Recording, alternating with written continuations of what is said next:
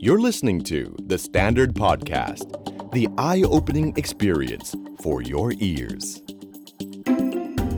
The Money Case by The Money Coach. Brought to you by SCB. Real money, real people, real problems. สวัสดีครับ สวัสดีคุณผู้ฟังทุกท่านนะครับ พบกันในเช้าวันจันทร์ที่แสนสดใสนะครับ เอ๊ะอีกหน่อยเราอาจจะทักทายกันว่าสดใสไม่ได้แล้วนะครับ โดยเฉพาะชาวกรุงเทพนะครับนะฮะเช้าวันแสนขมุกขมัว กับรายการ The Money Case by The Money Coach นะครับ กับผมโค้ชหนุ่มจักรพงศ์เมธพันธ์นะครับเจอกันเป็นประจำทุกวันจันทร์แบบนี้กับเรื่องราวทางการเงินดีๆนะครับไม่ว่าจะเป็นหลักคิดวิธีการนะครับประสบการณ์แง่คิดต่างๆ ก็จะนำมาเล่าหยิบจับมาพูดคุยกันนะครับ ก่อนที่จะเข้าสู่เนื้อหาในตอนนี้นะครับ สิ่งที่อยากจะบอกเหลือเกินก็คือแม่ล่าสุดนะครับในพอดบีนใช่ไหมนะครับเรามีผู้ฟังเนาะฟังไปแล้ว 1 ล้านครั้งนะครับปมมือสิครับจะรออะไรครับอิ้วนะครับฟังกันเรื่อยๆนะครับฟังกันเรื่อยๆนะครับถ้าเป็นเรื่องการเงินเนี่ยเขาบอกว่าคนเราเนี่ยหนึ่งล้านแรกยากที่สุดนะครับพราะมี 1 ล้านแรกแล้วล้านที่ 2 จะมาเร็วขึ้นนะครับ ก็หวังว่าพอดแคสต์ของเรา ก็จะแบบเดียวกันนะก็จะแบบเดียวกันก็จะมีคนฟังมากขึ้นเรื่อยๆนะครับก็จะเป็น 2 ล้าน 3 ล้าน 4 ล้านไปเรื่อยๆนะครับเพราะว่าเรื่องการเงินเป็นเรื่องสำคัญครับที่เราอยากจะเผยแพร่นะครับแล้วก็สื่อสารกันไปให้ทั่วประเทศเลยนะครับสำหรับในตอนนี้นะครับเป็นเรื่องของเกมนะครับคุณผู้ฟังชอบเล่นเกมไหมครับผมเป็นคนหนึ่งที่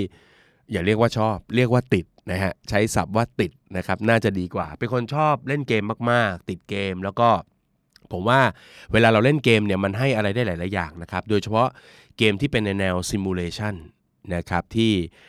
สอดคล้องกับชีวิตความเป็นจริงนะครับเรียนแบบชีวิตความเป็นจริง แล้วก็ฝึกฝนเรื่องของการคิดการตัดสินใจของเรานะครับสำหรับคุณผู้ฟังที่อ่านหนังสือพ่อรวยสอนลูก ผมเชื่อว่าน่าจะเคยอ่านกันนะครับหรือว่า Rich Dad Poor Dad ของโรเบิร์ตคิโยซากินะครับหนังสือเล่มนี้เนี่ยออกมาวางจำหน่ายครั้งแรกในปี 1997 นะครับแล้วก็เข้ามาในเมืองไทยประมาณสักปี 2000นะครับแล้วจนถึงปัจจุบันนะครับก็คือปี 2019 ตรงนี้เนี่ยหนังสือเล่มนี้นะครับโดยเฉพาะพ่อรวยสอนลูกนะฮะเล่มอื่นๆในซีรีส์มันอาจจะบางๆลงไปบ้าง แต่หนังสือเล่มนี้ครับพ่อรวยสอนลูกตลอด 10 กว่าปีที่ผ่านมานะครับตั้งแต่เข้ามาในเมืองไทยไม่เคยหลุดจากอันดับtop 100 ของประเทศในแต่ละวันเลย นะครับก็เรียกว่ายังเป็นหนังสือที่ขลังมากอมตะมากพวกพี่ๆก็จะแนะนำให้เด็กรุ่นใหม่อ่านกันใช่ไหมฮะพวกพี่ๆบางคนซึ่งไม่รู้ไปอยู่ไหน ยังไม่เคยอ่านก็ได้หยิบอ่านกันด้วยนะครับทีนี้เนี่ยในหนังสือเล่มนี้นะครับผมเชื่อว่าถ้าใครเปิดหนังสืออ่าน ก็จะเจอเหมือนกับคำโฆษณาเลยฮะเขาเล่าเรื่องหนังสือเล่าเรื่องหลักคิดทางการเงินไปสักแป๊บหนึ่งก็จะมีโยงเข้าว่า เพื่อให้คุณหรือถ้าคุณเนี่ย อยากจะรู้เรื่องการเงิน หรืออยากจะรู้เรื่องประเด็นของการแยกทรัพย์สินหนี้สินคนรวยไม่ทำงานเพื่อเงินมากขึ้นแล้วก็ ผมแนะนำให้คุณเล่นเกม Cash Flow 101นะก็คือเหมือนกับมันจะโยมันจะบิ้วไปที่เกมตลอดนะครับ แล้วผมเชื่อว่าคนที่อ่านหนังสือพ่อรวยสอนลูก หรือว่าเลยไปถึงเล่ม 2 ของเขาก็คือเงิน 4 ด้านเนี่ยนะครับ ก็น่าจะอ่านแล้วรู้สึกสะดุดว่าไอ้เกมเนี้ยมันหน้าตาเป็นยังไงนะครับ แล้วมันเล่นกันยังไง นะครับมันเล่นกันที่ไหนนะครับวันนี้เราก็จะนำมาคุยกันนะครับอะเกมนี้ชื่อว่าเกม Cash Flow นะฮะก็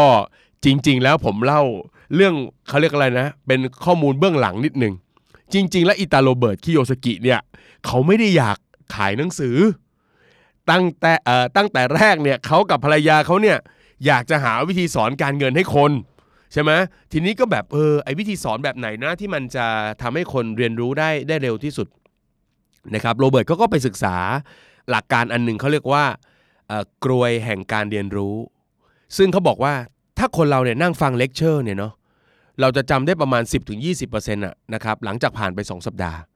นะครับเพราะมันคือการฟังเลคเชอร์การสอนเนี่ยบางทีมันมันไม่ได้ลงมือทำมันไม่ได้ฝึกคิด เพราะฉะนั้นเมื่อเวลาผ่านไป 2 สัปดาห์ความรู้มันก็ลืมไป แต่ถ้าเราใช้วิธีการซิมูเลชันหรือจำลองสถานการณ์นะครับให้ความรู้โดยการที่ให้คนลองคิดลองตัดสินใจผ่านสถานการณ์ต่างๆ แล้วก็เอาแง่คิดที่มันเป็นประโยชน์หรือแง่คิดที่ถูกต้องเนี่ยเข้าไปเติมเข้าไปเสริมนะครับ เพื่อให้เขาแก้ปัญหาในในโจทย์ต่างๆ หรือในในการละเล่นเกมอะไรของเขาเนี่ยมันจะทำให้คนจำเรื่องนั้นๆ ได้ถึง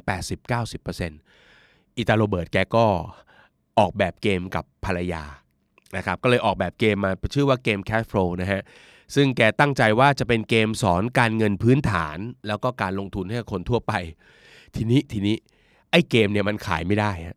ออกมาช่วงแรก ๆ ก็ขายไม่ได้นะเมืองไทยก็ขายแพงนะฮะขายไม่ค่อยได้เท่าไหร่ นะฮะเดี๋ยวผมจะเล่าที่มาที่ไปทั้งหมดเลย ก็ขายไม่ได้โรเบิร์ตก็เลยบอกว่าเฮ้ยถ้าอย่างนั้นเนี่ยเเกมมันขายไม่ได้ เราก็ควรจะทำโบรชัวร์ออกมา เพื่อเป็นตัวอธิบายว่าไอ้เกมเนี้ยมันพูดถึงอะไร มันเล่นอะไรเล่นแล้วได้อะไร หลักคิดหลักการสำคัญที่อยากจะถ่ายทอดคืออะไร ไอ้โบรชัวร์ฉบับนั้นเนี่ยนะครับพอดีมันเขียนแล้วมันใหญ่ไปหน่อย มันหนาจนกลายเป็นหนังสือ พ่อรวยสอนลูกครับ เพราะฉะนั้นหนังสือพ่อรวยสอนลูก คือโบชัวของเกมเกมนี้ ไม่ได้ตั้งใจเลยนะครับพระเดชพระคุณนะฮะไปไปมามาโบชัวขายดีกว่าตัวเกมเท่านั้นเองนะฮะนะครับก็เป็นที่มาที่ไปของเรื่องสนุกสนุกนะครับ ซึ่งผมเองเป็นคนแปลทั้งหนังสือ แล้วก็แปลเกมเกมนี้ด้วย ก็เลยได้มีโอกาสนะฮะแชทพูดคุยกับคุณโรเบิร์ตเขาก็เลยทราบข้อมูลที่มาที่ไปนะครับเออจริง ๆ ฟุกแบบนี้ก็โอเคนะ เราตั้งใจขายเกมแล้วสุดท้ายโบชัวเราขายดีกว่า แล้วก็ขายไป 50 กว่าประเทศทั่วโลก อันนี้ก็โอนะนะว่าจริงชีวิตคนเราในยบางทีเราตั้งใจทำอะไรสักอย่างหนึ่งนะแล้วก็หาทางแก้ปัญหาให้สิ่งที่เรากำลังจะทำไปเรื่อยๆอะสุดท้ายไอ้ทางแก้ปัญหามันอาจจะเป็นเนาะทำให้เราดังจนพลุแตกทำเงินให้เรามหาศาลก็ได้นะครับ ทีนี้ในเกมเกมเนี้ยนะครับโรเบิร์ตออกแบบมายังไงนะครับ ผมเล่าอย่างนี้โรเบิร์ตก็บอกว่าเกมเกมนี้เนี่ยมันไม่ใช่เกมเศรษฐีที่มานั่งเล่นทอนตังกันนะ แต่ในมุมของเขาเนี่ยมันคือ investing seminar in the box นะครับนี่คือใครคิดสินค้าอะไรออกมาก็ต้องหาคำสโลแกนอวยของตัวเองเท่านั้นแหละ เขาก็บอกว่าเป็น investing seminar in the box เพราะฉะนั้นการเล่นเกมเกมนี้ประมาณสัก 3 ชั่วโมง เกมนี้ต้องใช้เวลาเล่น 3 ชั่วโมงนะฮะสามชั่วโมงเนี่ยคุณจะได้เหมือนกับการที่ นั่งเรียนหรือเข้าคอร์สสัมมนาการลงทุนเลยทีเดียวนะฮะมันคือ investing seminar in the box นะครับ ใช้เวลาเล่นประมาณ 3 ชั่วโมง เพราะฉะนั้นไอ้ประเภทมาเล่นกัน 1 ชั่วโมงมันไม่ได้ มันยังไม่ไม่ได้เขาเรียกอะไรฮะได้เรียนรู้หรือได้ทบทวนบทเรียนมากพอนะครับ เพราะฉะนั้นต้องเล่นกันยาวๆ 3 ชั่วโมง โดยหลักๆนะครับ โดยหลักๆ ของเกมเกมนี้เนี่ยโรเบิร์ตตั้งใจจะอธิบายถึง 6 ข้อ 6 ข้อที่อยู่ในหนังสือพ่อรวยสอนลูกนะครับ มีอะไรบ้างสำหรับคนที่เคยอ่านหนังสือพ่อรวยสอนลูกนะครับอาจจะอ่านนานแล้วก็อาจจะลืมไป ผมอาจจะรีวิวให้สั้นๆ ง่าย ๆ อย่างนี้นะครับ6ข้อที่โรเบิร์ตอยากจะให้เราได้ จากการเล่นเกมเกมนี้นะครับหนึ่งก็คือ หลักคิดที่ว่าคนรวยไม่ทำงานเพื่อเงิน คนรวยไม่ทำงานเพื่อเงิน อันนี้ก็ขอพูดนิดหนึ่งเพราะว่ามีเด็กๆ อ่านแล้วก็ไปตีความผิดนะบ้าหรือเปล่า ไม่ทำงานเพื่อเงินแล้วทำงานเพื่ออะไร แล้วมันไม่ได้ตังค์แล้วจะทำทำไม จริง ๆ ข้อนี้ความหมายของโรเบิร์ตเนี่ยพูดถึงการจัดการสถานการณ์การเงิน ไม่ให้ติดลบหรือมีปัญหา ความหมายคืออะไร คือถ้ามนุษย์คนหนึ่งเนี่ยการเงินติดลบ การเงินมีปัญหาเนี่ยสมองหรือวิธีคิดของเขาเนี่ยเวลาใครมาชวนทำอะไร หางานพิเศษให้มีคนมาชักชวนไปร่วมลงทุนทำกิจการ สมองเขาจะคิดถึงเรื่องเงินก่อน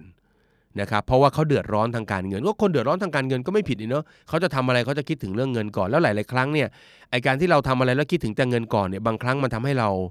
เเสียโอกาส หรือในบางครั้งเนี่ยทำให้เรามีต้นทุนที่มันสูงกว่าปกติเลยนะเราเสียโอกาสนะมีค่าเป็นต้นทุนค่าเสียโอกาสไป อย่างเช่น งานบางงานเนี่ยนะครับเวลาเราทำในช่วงแรกอาจจะไม่ได้สตางค์ก็ได้ แต่ทำไปนานๆเข้า ให้คุณค่าไปมากเข้าเนี่ยมีคนได้รับประโยชน์จากงานของเรามากเข้าเนี่ยวันหนึ่งมันก็เป็นไงฮะ สร้างคุณค่าแล้วก็สร้างรายได้ที่มันมากกว่า คนที่หวังทำงานเล็ก ๆ น้อยๆนะครับยกตัวอย่างเช่นผมยกตัวอย่างอาชีพสักอาชีพหนึ่งนะกันอย่างเช่นอาอาจจะเป็นดีไซเนอร์หรืออะไรเงี้ยนะครับกราฟิกดีไซเนอร์อย่างเงี้ยถ้าบางคนอาจจะสนุกกับการรับงานก็ก็ก๊อกแก๊กเล็ก ๆ น้อยๆนะครับก็ได้นะครับได้งานเล็กๆนะครับซึ่งได้ทำแป๊บเดียวก็ได้ตังค์ทำแป๊บเดียวก็ได้ตังค์แต่อาจจะเล็ก ๆ หน่อย กับคนคนหนึ่งที่ตัดสินใจทำงานที่มันเป็นระดับเป็น masterpiece หน่อย พอทำตอนช่วงทำเนี่ยอาจจะไม่ได้สตางค์ถูกไหมฮะ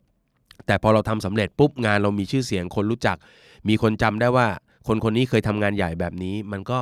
มีงานดีๆ รายได้สูงๆ วิ่งเข้ามา ประเด็นก็คือ คนที่มันจะทำงานในช่วงเวลายาวๆ โดยที่ยังไม่ได้ตังค์ได้เนี่ย มันต้องเป็นคนไม่เดือดร้อนเรื่องเงินใช่ไหมเห็นไหมฮะเพราะฉะนั้นไอ้คำไอ้หลักคิดข้อที่หนึ่งที่บอกว่าคนรวยไม่ทำงานเพื่อเงินความหมายของโรเบิร์ตก็คือ จงบริหารจัดการการเงินพื้นฐานของคุณให้ดี เมื่อบริหารจัดการเงินพื้นฐานของคุณให้ดีเนี่ย คุณจะได้ทำงานโดยที่ไม่ต้องมองเงินเป็นอันดับแรก แล้วนั่นมันจะดึงดูดโอกาสต่างๆ เข้ามาในชีวิตของคุณได้ ในเกมเกมนี้ก็เหมือนกันนะในเกมเกมนี้ก็จะมีโอกาสเล็กๆนะครับที่วิ่งเข้ามา มีโอกาสใหญ่ ๆ ที่อาจจะต้องรอเวลา คนที่สนุกสนานกับโอกาสเล็ก ๆ ก็จะใช้เงินกระปิดกระปอย ลงทุนเล็กๆๆๆๆไป กับการที่บางคนก็อาจจะวางแผนมีกลยุทธ์ในการที่ยังไม่รีบสะสมเงิน แล้วก็เลือกการลงทุนใหญ่ที่สามารถพลิกชีวิตเขาไปในทางบวกได้เลยนะครับเพราะฉะนั้นนี่คือหลักคิดข้อที่ 1 คนรวยไม่ทำงานเพื่อเงินนะครับไม่ได้บอกว่าเขาไม่เอาตังค์นะความหมายคือ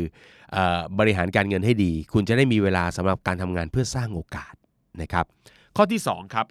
ก็เป็นหลักอันหนึ่งที่เขียนอยู่ในหนังสือพ่อรวยสอนลูก แล้วเกมเกมนี้พยายามจะสื่อสาร และผมคิดว่าเรื่องนี้น่าจะเป็นเรื่องที่โรเบิร์ตเน้นมากที่สุด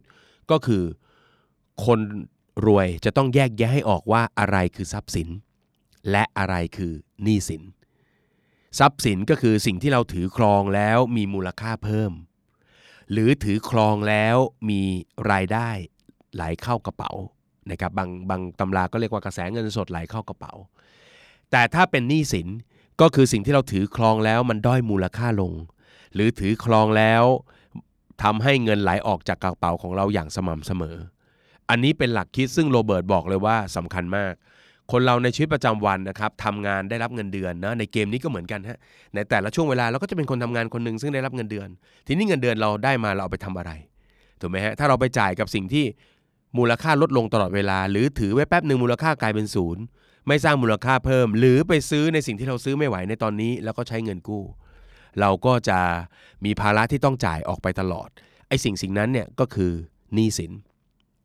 แล้วอีกถ้าเกิดว่าสิ่งไหนที่เราซื้อถือครองไว้มีมูลค่าเพิ่ม แล้วมีกระแสเงินสดเข้ากระเป๋าเรื่อยๆ ไอ้แบบนี้ก็เรียกเป็นทรัพย์สิน เพราะฉะนั้นในตลอดเกมเลยฮะ นะฮะเวลาที่เราเล่นเกมทอยลูกเต๋าเดินไปตกช่องต่างๆ เราจะต้องมีการตัดสินใจ ทุกครั้งของการตัดสินใจ จะนำไปสู่การตัดสินใจเลือกดึง ทรัพย์สินหรือหนี้สินเข้ากระเป๋าเรา แล้วก็ทรัพย์สินก็ทำให้เรารวยขึ้น แล้วก็หนี้สินก็ทำให้เราจนลงนะครับ นี่คืออหลักข้อที่ 2 ที่เกมข้อนี้ให้นะครับ ข้อที่3นะครับหลักคิดข้อที่ 3 ที่เกมนี้มอบให้ก็คือเอ่อ mind your own business นะครับ ก็คือพยายามไม่ไม่ได้แปลว่า อย่าไปยุ่งเรื่องชาวบ้าน สนใจแต่เรื่องตัวเองไม่ใช่นะครับ mind your own business หมายความว่าคนเราเมื่อถึงจุดหนึ่งเนี่ยนะครับความรู้ทักษะประสบการณ์ความสามารถพร้อมเนี่ยนะครับเราควรจะมองถึงการมีธุรกิจเป็นของตัวเองเนี่ยคำว่าธุรกิจเป็นของตัวเองเนี่ยอาจจะไม่ได้หมายถึงการที่จะต้องสร้างกิจการของตัวเองขึ้นมาก็ได้นะครับโรเบิร์ตหมายรวมถึงการลงทุนนะเพราะว่าแบบอย่างยกตัวอย่างเช่น เราไปซื้อหุ้นอะไรสักอย่างหนึ่งเนาะ แล้วก็ถือว่าเป็นคนร่วมทำธุรกิจกับธุรกิจนั้นด้วย เพราะฉะนั้นคำว่า my my your own business หรือให้สร้างธุรกิจของคุณขึ้นมาเนี่ยหมายความรวมทั้งการที่เมื่อเราใช้ชีวิตไปถึงระยะหนึ่ง เมื่อมีความพร้อมก็ควรจะหันมาลงทุนสร้างกิจการ หรือนำเงินไปลงทุนให้มันงอกเงยนะครับเพราะฉะนั้น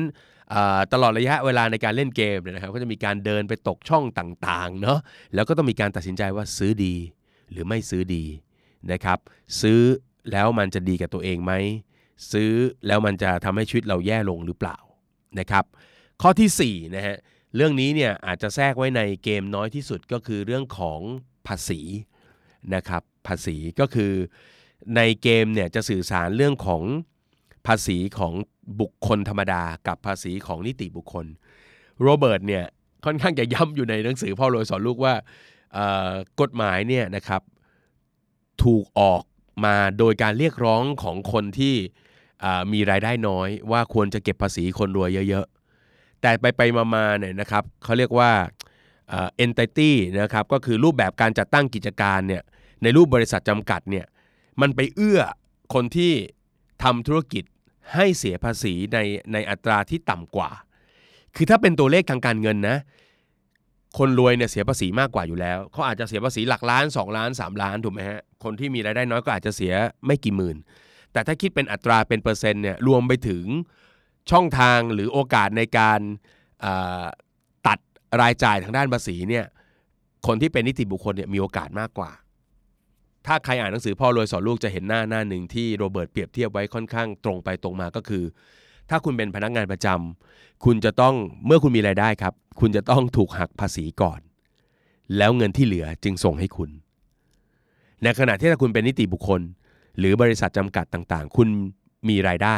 คุณจะต้องนำไปหักค่าใช้จ่ายของคุณก่อน เพราะฉะนั้นคุณเอาบินค่าใช้จ่ายไปหักก่อน แล้วเหลือจึงมาเป็น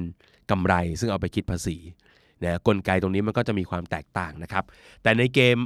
cash flow หรือเกมกระแสเงินสดเกมนี้เนี่ยอาจจะพูดถึงตรงนี้ ไม่มากนักไม่มากนัก เพราะว่ามันก็มีความซับซ้อนนะนะเรื่องของภาษีมันก็เลย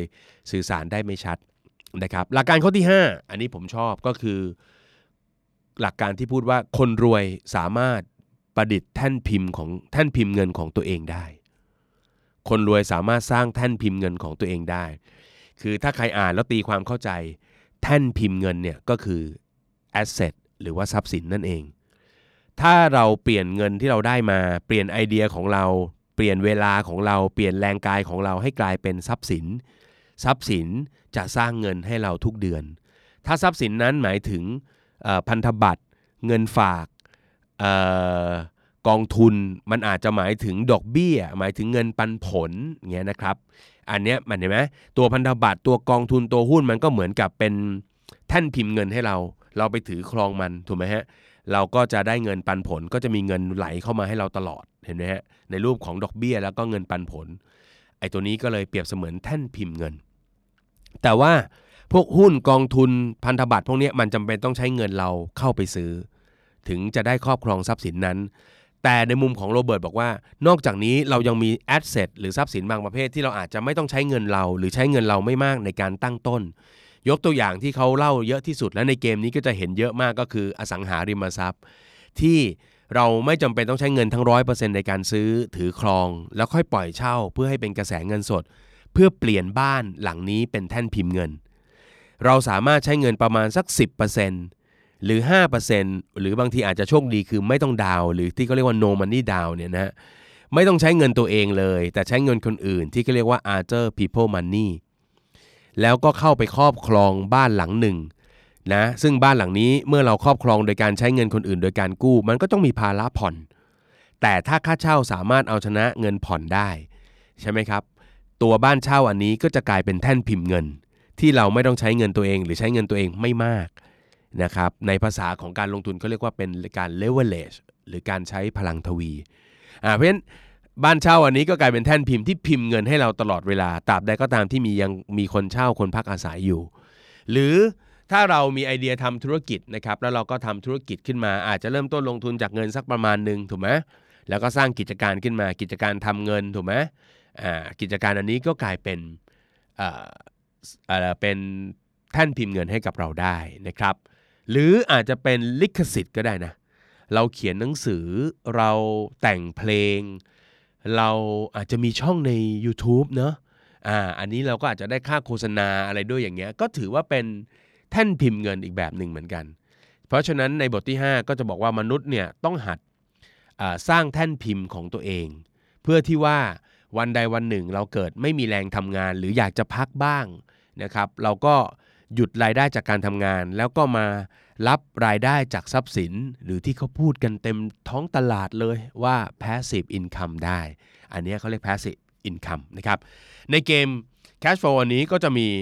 การเปิดโอกาสให้เราใช้ทั้งเงินตัวเอง แล้วเงินคนอื่น แล้วก็เข้าไปซื้อทรัพย์สินนะครับสุดแท้แต่ว่าสุดท้ายแล้วมันจะกลายเป็นทรัพย์สินหรือเป็นหนี้สิน ก็อยู่ที่ความรู้ทางด้านการเงิน แล้วก็ความเข้าใจในการซื้อของเรานะครับ แล้วก็ข้อ 6 ข้อสุดท้าย ซึ่งเป็นหลักคิดที่ผมว่ามันดีนะ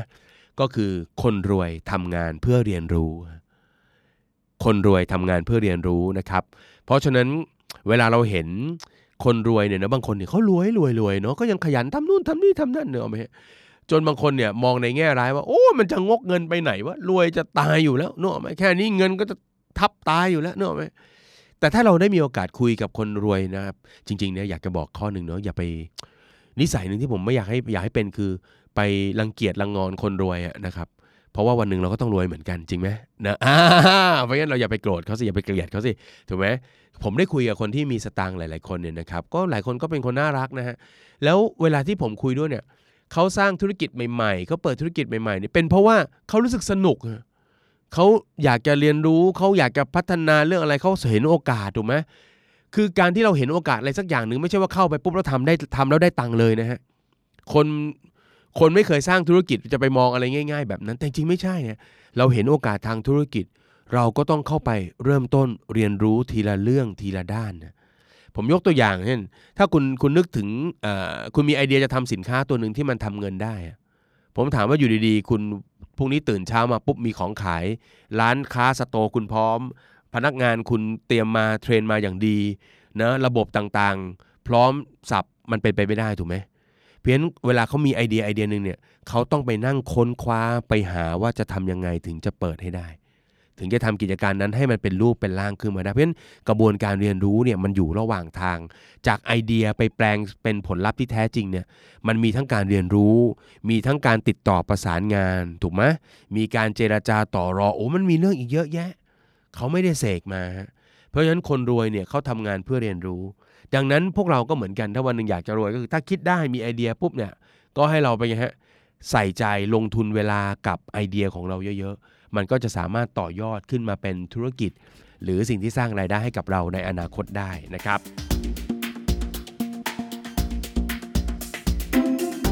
หลักการออกแบบของโรเบิร์ตเขาบอกว่า ชีวิตมนุษย์เราเนี่ยนะฮะกว่าที่เราจะไปถึงจุดที่เราประสบความสำเร็จทางการเงินได้ เราต้องตัดสินใจทางการเงิน นับร้อยร้อยพันพันครั้ง ในแต่ละปีในแต่ละเดือน เราเห็นด้วยไหมฮะ ยกตัวอย่างเช่น ผมตัดสินใจว่า เอาละปีนี้จักรพงศ์จะเก็บเงินให้ได้หนึ่งแสนคุณพระนี่มันผ่านหนึ่งเดือนไปแล้ว คุณจักรพงศ์ยังเก็บตังค์ไม่ได้เลยถูกไหมเห็นไหม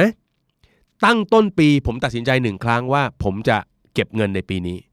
ปรากฏว่าระหว่าง 30 วันแรกของมกราคม มันมีเรื่องต้องกินต้องใช้ฮะโปรดิวเซอร์ฮะนึกออกไหมครับวันนี้อยากจะเก็บเหลือเกินแต่เพื่อนชวนไปเลี้ยงฮะวันเกิดมันนะครับ เราไม่แสดงมิกระจิตมิกระใจความเป็นกัลยาณมิตรก็ไม่ได้ เราใช้ตังค์เราใช้ตังค์ปรากฏว่าผ่านไปหนึ่งเดือนเราเก็บเงินไม่ได้เลย ทั้งทั้งที่เราควรจะหาร 12 เนาะแล้วเก็บสักเดือนละหมื่นอะไรเงี้ยนะปรากฏว่าหมดไป 1 เดือนปุ๊บเราต้องตัดสินใจแล้วเนาะว่าเป้าหมายนี้เราจะเอาต่อไหมหรือเราจะทิ้งมันไป ดังนั้นโรเบิร์ตก็เลยบอกว่า เกมเกมนี้จึงเป็นเกมแห่งการตัดสินใจ คุณทอยลูกเต๋า ตกช่อง อ่านการ์ด แล้ว story ต่างๆ ก็วิ่งเข้ามาในหัวเหมือนกับเราใช้ชีวิตประจำวัน เรานั่งๆอยู่ดีๆ ดูข่าว แป๊บหนึ่งก็มีข่าวเรื่องฝุ่น PM 2.5 แป๊บหนึ่งก็มีข่าวเรื่อง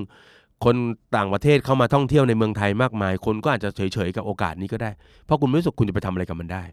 เสร็จแล้วคุณก็บอกว่าตอนนี้บ้านเช่าเริ่มมีปัญหาเอาคุณมีบ้านเช่าอยู่เว้ยคุณจะตัดสินใจยังไงกับบ้านเช่าคุณคุณจะขายมัน หรือคุณจะถือมันต่อไป เพราะฉะนั้นเกมนี้มันจึงเป็นเกมแห่งการตัดสินใจ ทุกครั้งที่ตกช่องนะครับโดยเฉพาะช่องโอกาสลงทุนตลาดซื้อขายเนี่ยคุณมีสิทธิ์ตัดสินใจว่าคุณจะซื้อการลงทุนนั้นก็ได้ หรือไม่ซื้อก็ได้ และเมื่อคุณตัดสินใจ สิ่งที่เกิดขึ้นก็คือผลลัพธ์ทางการเงิน ซึ่งจะไปเปลี่ยนกระดาษงบการเงินของคุณ ให้หน้าตาเปลี่ยนไปทุกๆ ครั้งที่คุณตัดสินใจ ดังนั้นเกมนี้จึงเป็นแห่งการตัดสินใจ ตัดสินใจ ตัดสินใจ และทุกๆ ครั้งที่ตัดสินใจกระดาษงบการเงินตัวเลขเปลี่ยนปุ๊บเราจะได้เรียนรู้ไงหลาย ๆ ครั้งก่อนลงทุนเราบอกเฮ้ยนี่มันน่าจะเป็นโอกาสนะโค้ดเห็นเขามีประกาศขายบ้านหนึ่งหลังเนาะแล้วก็ธนาคารก็ให้ดาวศูนย์กู้ได้ร้อยเปอร์เซ็นต์เก็บค่าเช่าได้เท่านี้ มันน่าจะโอนะเพราะไม่ใช่เงินตัวเองเลย คิดว่าเป็นโอกาส คิดว่าเป็นทรัพย์สินพอซื้อปุ๊บสุดท้ายตัวเลขในงบการเงินจะบอก ว่า เงินรายเดือนคุณลดลงหรือเพิ่มขึ้น ถ้ามันเพิ่มขึ้นแทนว่าคุณตัดสินใจถูกนั่นคือทรัพย์สิน ถ้ามันลดลงก็แสดงว่ามันเป็นหนี้สินนะครับ เพราะฉะนั้นระหว่างเกมครับเราก็จะเล่นกันไปเรื่อย ๆ แบบนี้ จนสุดท้ายถ้าใครมีรายได้จากทรัพย์สินมากกว่ารายจ่ายรวมนะฮะรายได้จากทรัพย์สินเช่น รายได้จากพันธบัตรรายได้จากหุ้นนะ รายได้จากอสังหาริมทรัพย์ให้เช่ารายได้จากกิจการที่เราไม่ต้องไปนั่งคุม หรือนั่งทำเองตลอดเวลา รวมกันแล้วเนี่ยมันไปมากกว่ารายจ่ายต่อเดือน แบบนี้ก็จะตรงกับนิยามอิสรภาพทางการเงิน หรือ Financial Freedom ของโรเบิร์ตคิโยซากิที่เขียนไว้หนังสือพ่อรวยสอนลูกนะครับ อันนี้ก็คือไอเดียของการเล่นเกม ทีนี้เกมเกมนี้เนี่ยถ้าเล่นเนี่ยนะครับก็จะต้องมีพี่เลี้ยงนะครับ ซึ่งก็เรียกว่าเป็น banker คอยให้คำแนะนำแล้วก็โรเบิร์ตก็สั่งไว้เป็นกติกาเลยว่าให้เหมือนชีวิตจริงเลยว่า ถ้าใครไม่ถามอะไรก็ไม่ตอบ แล้วถ้าถามคุณก็มีสิทธิ์ที่จะตอบเรื่องไม่จริงก็ได้ ให้เขาคิดเอง เห็นไหมฮะโรเบิร์ตเขาออกแบบเกมนี้แบบแยบยลมากนะกติกาพวกนี้ยังใส่ไว้เลย ความหมายคือ ก็โลกใบนี้ฮะถ้าคุณจะหยิบจับทำอะไรสักทีอย่างหนึ่งคงไม่มีคนเดินมาบอกคุณนะทำอย่างนี้สิแล้วมันจะดีอะนกนึกนึกออกไหมฮะยกเว้นว่าเขาคนนั้นจะมาทำจะมาหาผลประโยชน์อะไรจากคุณถูกไหมแล้วเมื่อไหร่ก็ตามที่คุณขอคำแนะนำคุณก็มีโอกาสจะเจอคำแนะนำที่ไม่ถูกต้อง เพราะฉะนั้นสิ่งที่มันสำคัญที่สุด ที่โรเบิร์ตอยากจะให้คนเล่นเกมนี้ได้มากที่สุดจากเกมเกมนี้ก็คือความรู้ทางการเงิน ซึ่งต้องอยู่ติดตัวคนคนนั้นมิฉะนั้นทุกครั้งที่คุณตัดสินใจ คุณตัดสินใจได้จากฐานความรู้ที่คุณมี เพราะฉะนั้นทุกๆเกมเนี่ยเนาะโอ้ยหนึ่งเกมเนี่ยคุณแทบจะได้ตัดสินใจเป็นร้อยเป็นพันครั้งไม่ใช่เฉพาะตาเดินตัวเอง ตาเดินของเพื่อน เพื่อนไปเจอโอกาสเพื่อนไม่เอาคุณก็สามารถชิงโอกาสนั้นได้ ถูกไหมฮะโดยการแย่งโดยการประมูล เพราะฉะนั้นมันจะมีกระบวนการคิดที่เราต้องตัดสินใจตลอดว่าอันนี้น่าทำอันนี้ไม่น่าทำหรือเปล่านะครับ เมื่อเล่นไปเรื่อยๆนะครับเมื่อคุณมีสาระทางด้านการเงิน ก็จะได้ออกไปเล่นรอบนอก ซึ่งเรียกว่า fast tag นะฮะ fast tag นะครับก็เป็นลู่ทางด่วนสำหรับคนมีสตางค์นั่นเองนะฮะอันนี้ก็คือเกม cash flow หรือเกมกระแสเงินสดนะครับที่ผมเองก็จะมีการจัดเล่นเป็นประจำนะครับ แต่ช่วงนี้ไม่ค่อยประจำครับโปรดิวเซอร์ครับเพราะเวลาน้อยเหลือเกิน นะครับต้องบอกว่าที่ผ่านมาก็จะมีกลุ่มบางกลุ่มอะฮะเอาไปจัดแล้วก็ไม่ไม่ค่อยดีก็คือว่าเขาไปจัดเล่นนะอันนี้ผมบอกไว้ก่อนเลยนะถ้าถ้าถ้ามีใครเอาเอาเกมนี้ไปจัดเล่นนะในฐานะที่เป็นผู้แปลเกมเกมนี้ขอพูดตรงนี้หน่อย บางคนเขาไปจัดเล่นเกมชวนเล่นเกมแบบเนี้ยวันนี้ใครฟังพอดแคสต์ตอนนี้ก็อยากจะเล่นเนาะ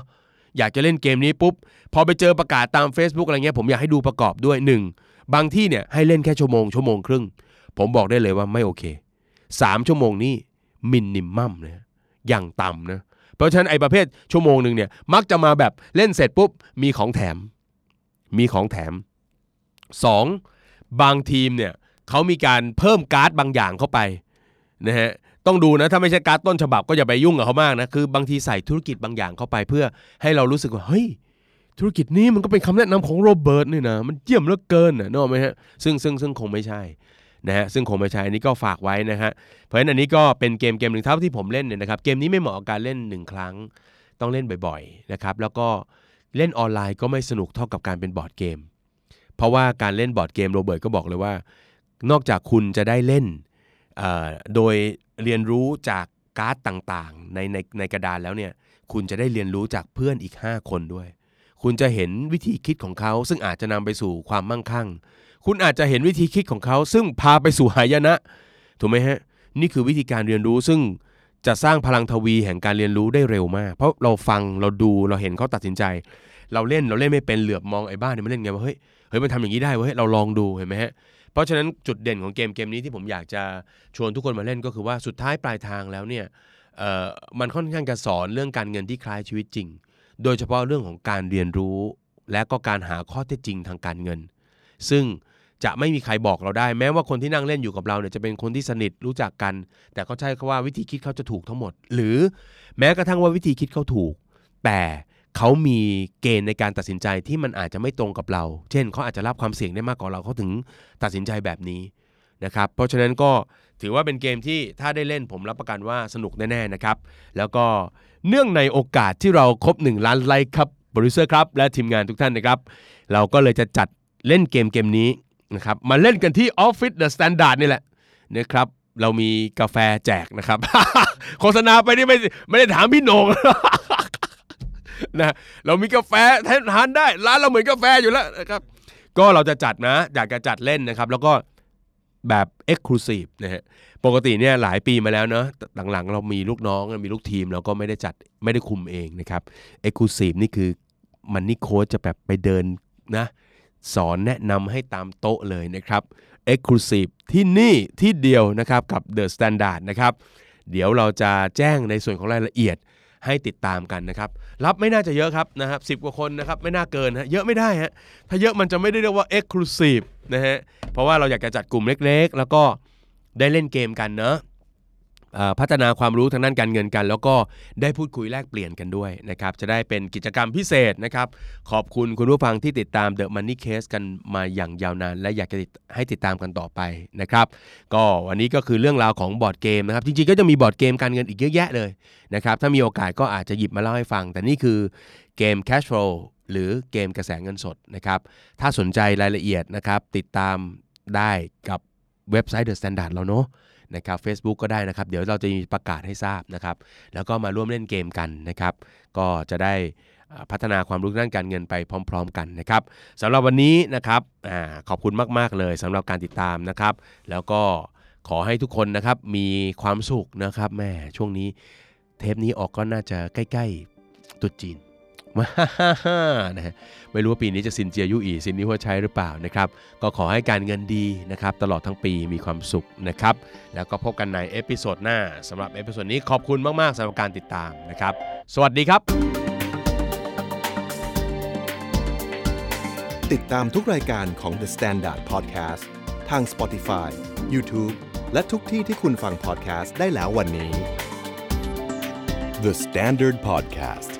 Eye Opening for your ears